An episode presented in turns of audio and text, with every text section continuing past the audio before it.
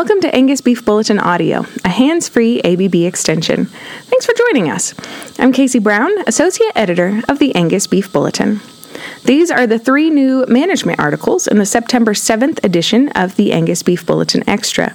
You can click on different chapters if you want to hear the second or the third article. You can find these articles at angusbeefbulletin.com slash extra. And always, if you have questions or comments, please let us know at abbeditorial at angus.org. What are tax implications for a 1031 exchange?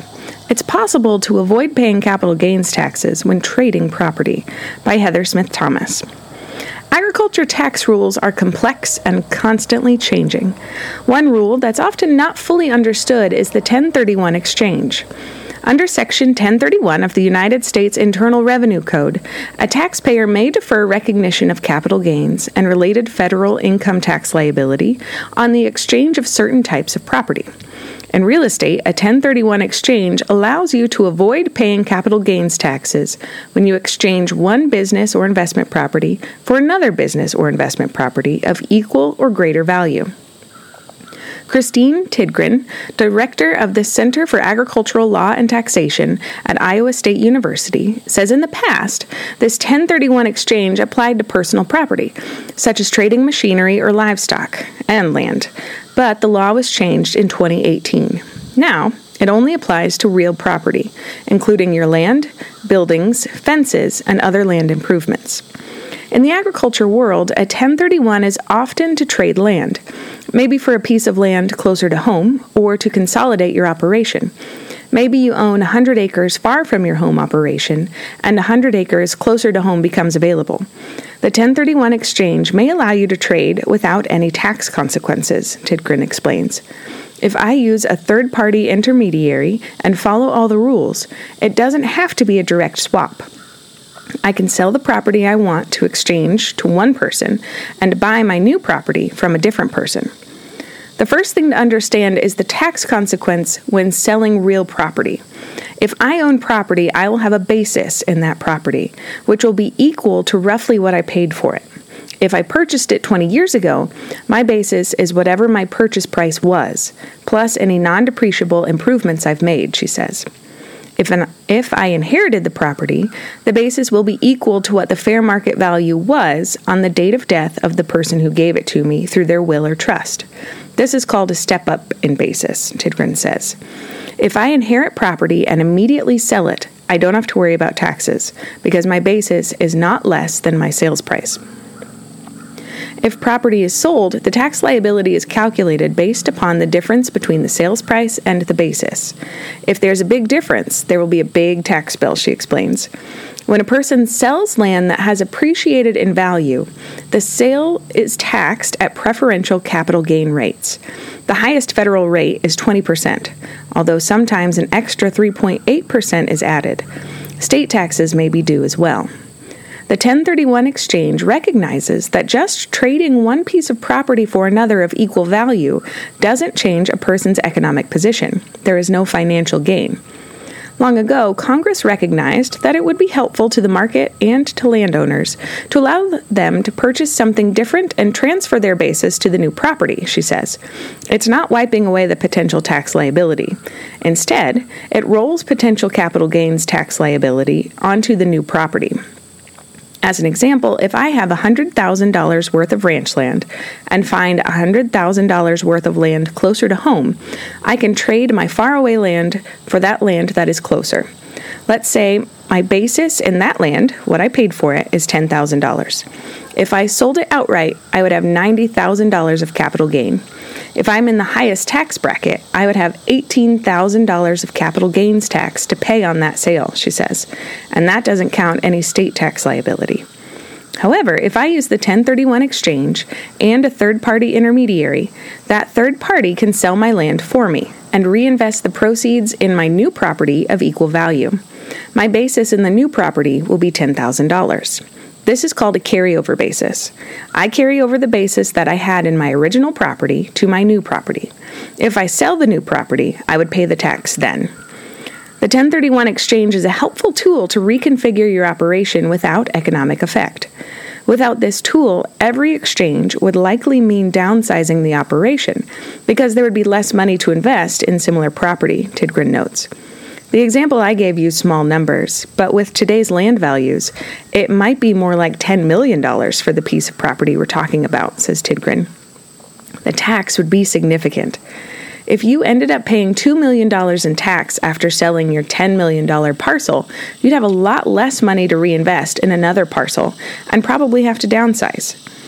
Sometimes a rancher might want to retire and roll that land value into a different sort of business property.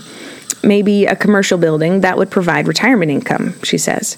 Farmers and ranchers need to understand, however, that it now only applies to real estate and not equipment. Still, there are many ways a 1031 exchange can be used. Editor's note Heather Smith Thomas is a cattlewoman and freelance writer from Salmon, Idaho. Four estate planning mistakes to avoid. Setting up the transfer of your estate is too important to let mistakes happen. Prevent those with these tips. It's common to overlook elements of an estate plan, and the consequences can mean your wishes aren't carried out. Here are frequent estate planning fails and the easy fix for each. Number one, failing to plan.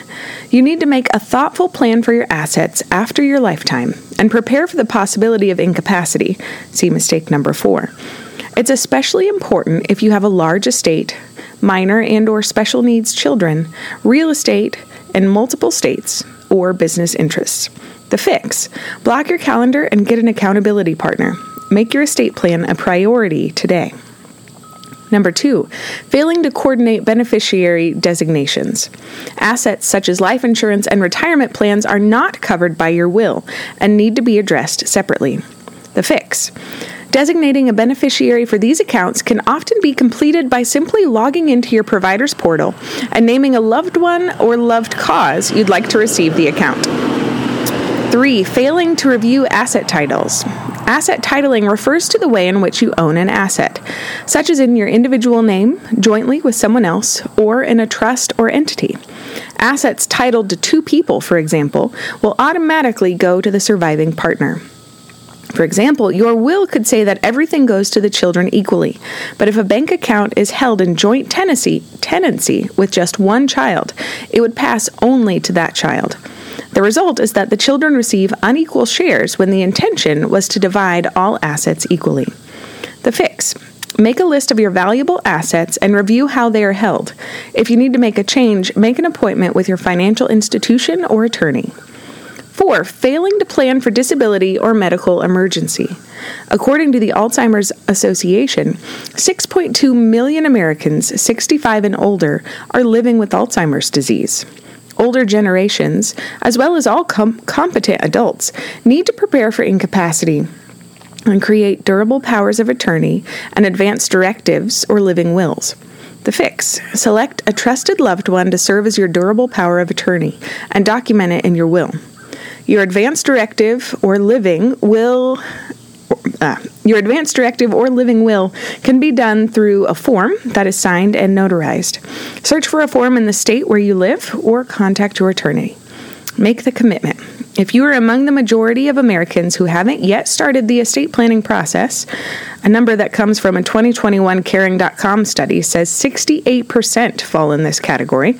Now is the time. Your family members and heirs will be glad you did. Editor's note this article is from the University of South Carolina. Training helps calves adjust to weaning and the feedlot. Veterinarians explain the value of preconditioning calves. By Jessica Jensen with K State Research and Extension News Service. Anyone who is starting a new job must be trained to avoid problems. Training will help them compete and do their best work. In much the same way, beef cattle need to be prepared before heading to the feedlot to be fed. In a recent Cattle Chat podcast from the Beef Cattle Institute, Kansas State University veterinarians said a preconditioning program is a plan to help with the transition of calves as they go through weaning and before they go to a feedlot to spread out some of those added stresses. How we spread out those stresses usually involves some respiratory disease vaccinations, deworming, and being bunk broke, said veterinarian Bob Larson. If they're vaccinated, dewormed, are used to consuming feed, and have, have had a little time of post weaning, that's what would be considered preconditioning. Veterinarian Brad White added, By using a preconditioning program, hopefully these cattle will stay healthy, leading to a smoother transition and better performance in the feedlot, making them more profitable in the long run.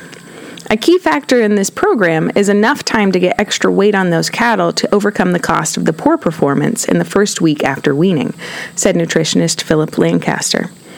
One thing that producers should be aware of is time, said veterinarian Brian Lubbers.